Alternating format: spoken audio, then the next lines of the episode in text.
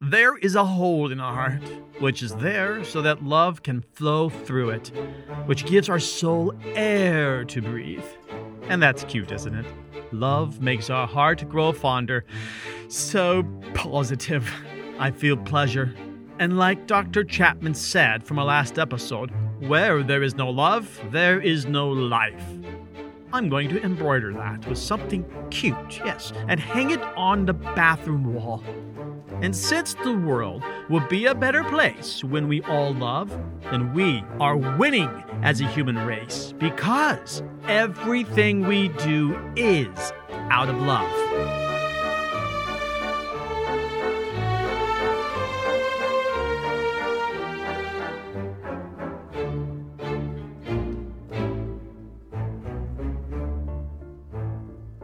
The three main factors that defines love is affection, devotion, and of course, desire. These are not separate factors, but intertwined into love. But let's just talk about love itself without the additives additives, like uh, to redefine it with a suffix, such as how Paul's letter to the Corinthians, as it's written in the latter portion of the Bible, defines love as being kind, gentle, patient, without greed, without conditions, always trusting, hoping, protecting, never failing. Except if God says so, or some knowledge comes into view to the contrary, then eh, this too shall pass. While I understand Paul's purpose for this letter, he's not redefining love, but refining it, eliminating the infant varieties of love for just the godly type of love, the type of love Dr. Chapman was addressing. But putting love back into its natural state, I'd argue that those abandoned babies that perished due to lack of love were really victims of misplaced love. Let me explain. The city Paul's letter was going to was Corinth, which was a major crossroads to the eastern trade route of the Roman Empire, the Greek speaking side. And much like many of our large westernized cities, love is equated with pleasure, euphoria. This was because Hellenistic hedonism and asceticism were deeply rooted into Corinth culture. Today, hedonists pursue a lifestyle of self indulgence, but the term hedonism comes from the ancient Greek word pleasure.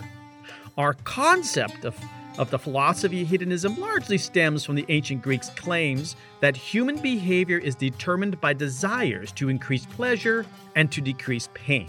Their conclusion was that, therefore, indulge the senses, to depart from pain into a euphoric world of pleasures. So, pretty became right, and ugly became wrong. We love pretty, we hate ugly. Pretty is smart, ugly is stupid. Pretty rules the heavens, ugly rules the underworld. The things that are pleasing to the senses became holy in our lives, such as music, art, food, positive emotions, which were induced to like theater, tragedies, comedies, romance, Hi. as well as the other activities, yeah, such as the cult of Dionysus, or Bacchus as it's called in Rome. In short, Dionysus or Bacchus is a Greco Roman god of wine, freedom, intoxication, and ecstasy. It was religious. Our Western uh, equivalents to all this on the one side of hedonism is Disneyland, fun for the whole family. And on the other side of hedonism is Las Vegas. What happens in Vegas stays in Vegas. One for the modest minded and one for the immodest minded. But both focusing on forgetting the pain and indulging in pleasures. We're living that good life. Yeah, we're living that good life. So when Paul is speaking to members of the way in this city who rejected hedonism and its empty lifestyle, he needed to better define love, a godly version of love. And even hedonists, as well as all of us, desire to be on the receiving end of this kind of love. Who doesn't want kindness, gentleness, patience, selflessness? Even with those engrossed in the gross kind of love. But regardless, the gross kind of love is still love. Yeah, we're living that good life. Candy coated vision is my motto. If I don't feel the vibe, I won't be there. Yeah, we're living that good life. Contrary to popular philosophy, love is not a positive emotion, but a word to accentuate one's affection to something or someone. Now, I put this out as like a social experiment during a required annual brief we had to endure, I mean, attend. The subject was positive emotions and how focusing on the positive emotions while pushing off negative emotions would improve our character. It was clearly classical Greek hedonist philosophy repackaged. So I questioned out loud to my side of the room that if I love to rape women, is that still considered a positive emotion? So if I have a positive euphoric affection to killing people, will that improve my character? The instructor of this event wanted to slap me, but being that he was a good friend, he just politely let me derail the entire session, at least for my side of the classroom. Those who didn't hear my comment, they listed on their wall those, quote, positive emotions. On my side of the wall, my group had written nothing. They kept asking that same question. Well, if I feel this way towards obvious wrong, how could this be positive? So they concluded, with a little help, that without context, these are nothing but words. So it's not all about love. It's about context. All you need is context. Ooh, doo, doo, doo, doo. All you. Ah, it's a terrible song. But once our side of the room briefed the other side of the room about our new understanding about love, the other side requested to change their answers. Well, love is not some automatic positive emotion. That is absurdly false and absurdly obvious. Positive emotions will not change the thing. You can put lipstick on a pig, but it's still a pig. Uh, and for those of you who are burning with disagreement with me, so let me remind you of another proverb that is very familiar that also uses love as a word positive, negative. The love of money is the root of all kinds of evil. That quote also comes from the same Paul in his first letter to Timothy, which is in the Bible. And really, what he's pointing to is greed. Greed is a love of money, that affection, devotion, desire for it. And as Jesus said, where your treasure is, there your heart will be also. Affection, devotion, desire. When do we fall in love? Hmm? When do we fall into affection of, devotion to, desire for? for better or for worse? Is that out of altruistic nobility of heart that leads us into love? Or is it just simply the means to an end? We love A, and since B gets us A, therefore I love B. But honestly, we only love A. If A is ice cream and B is the ice cream man, therefore I love the ice cream man because he gets me ice cream. Now, if the ice cream man changes into the hot pretzel man, then he's nothing to me. He's dead to me. Now, that might sound cold, but ice cream is cold. Now, this idea that through euphoric ecstasy we can build it into affection and devotion is not that crazy of a theory. I didn't think so, and I must say I spent a long time studying, or better yet, wrestling with this idea, but I can't deny the proof. It's overwhelmingly yes. If I could get your dopamine receptors to fire off at just the sight of a carrot, You'll love carrots and you'll eat it and eat it often. Probably so often you explode your beta carotene levels in your blood and turn yourself orange. Ew. Unless we are trained in self discipline, we are impulsive. Well, advertisers understand this. TV evangelists understand this. Politicians understand this. Your wife understands this. Some flowers, a key, pointed words, and soft music. And your wife is still asking herself why she loves this pig. It should be obvious. Our emotions drives us faster than our reasoning. Pulpit pounding, motivational personalities get a ton of followers because people like how these individuals make them feel, regardless of the facts. I like the guy, he can't be wrong. Like the relationship between truth and lies, so is the relationship between emotions and the mind.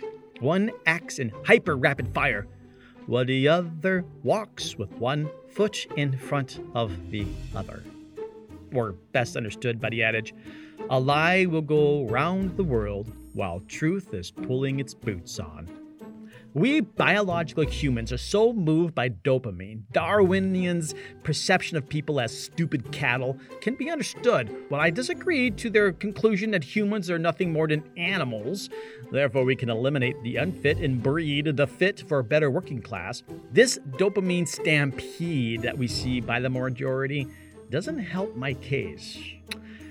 This emotional love fest for feelings over facts is even evident in that adage a lie will go around the world while truth is pulling its boots on? Who said that, by the way? Or, or who do you understand said that? I bet the majority of you have attributed this to Mark Twain. Hmm. And you'll fight me on it, but from where? I've never read it, except on posters and memes.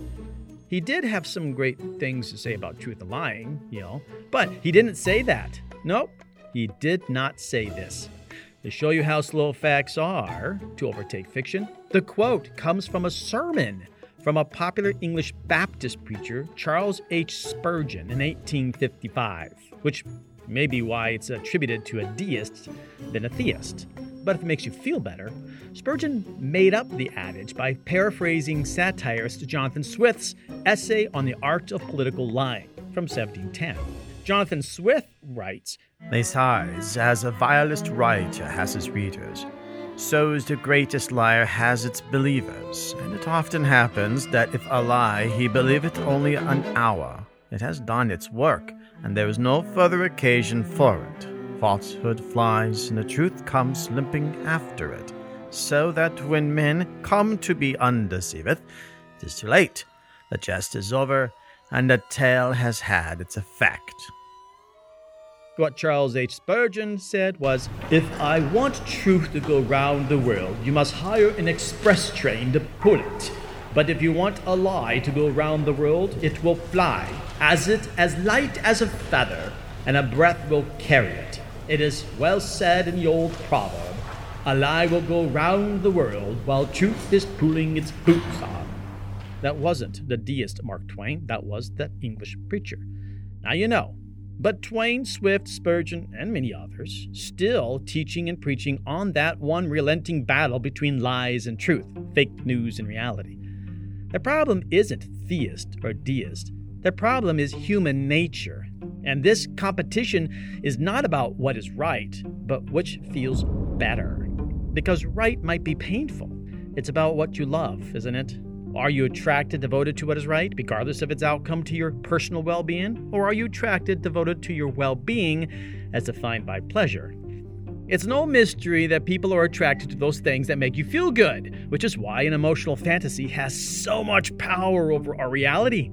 This is the key factor in why more people will invest into gaining entertainment than invest in gaining education. More will go to Disney World than they'll ever go to college, which is why public relations, aka advertising companies, make millions of dollars to make any product attractive. All they have to do is play on your feelings, those emotions, not on being rational or reasonable.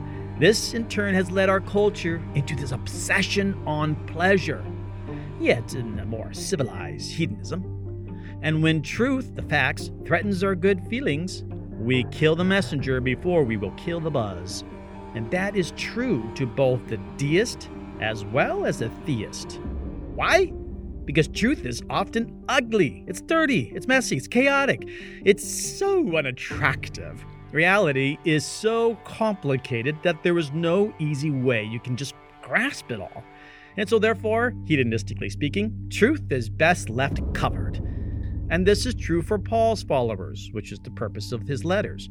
Everyone hates the truth, so everyone blinds themselves to it. Yes, even those addicted to religion. So, ironically, as life seems to have it, that is exactly where truth will be, where it is most likely going to hide, buried in some shallow grave. So if you have the desire for truth, I mean really have desire for truth, and want to know what reality is all about, you are never going to hear it gossiped on the breeze. You're never going to be drawn to it like a naughty temptation. You will have to make some serious effort, like an artisan to find it and uncover it. Sir Arthur Conan Doyle understood this and presented Sherlock Holmes as the example of a truth seeker. In many cases, it takes a Holmes to find out the truth. Once you've eliminated the impossible, whatever remains, no matter how improbable, must be the truth.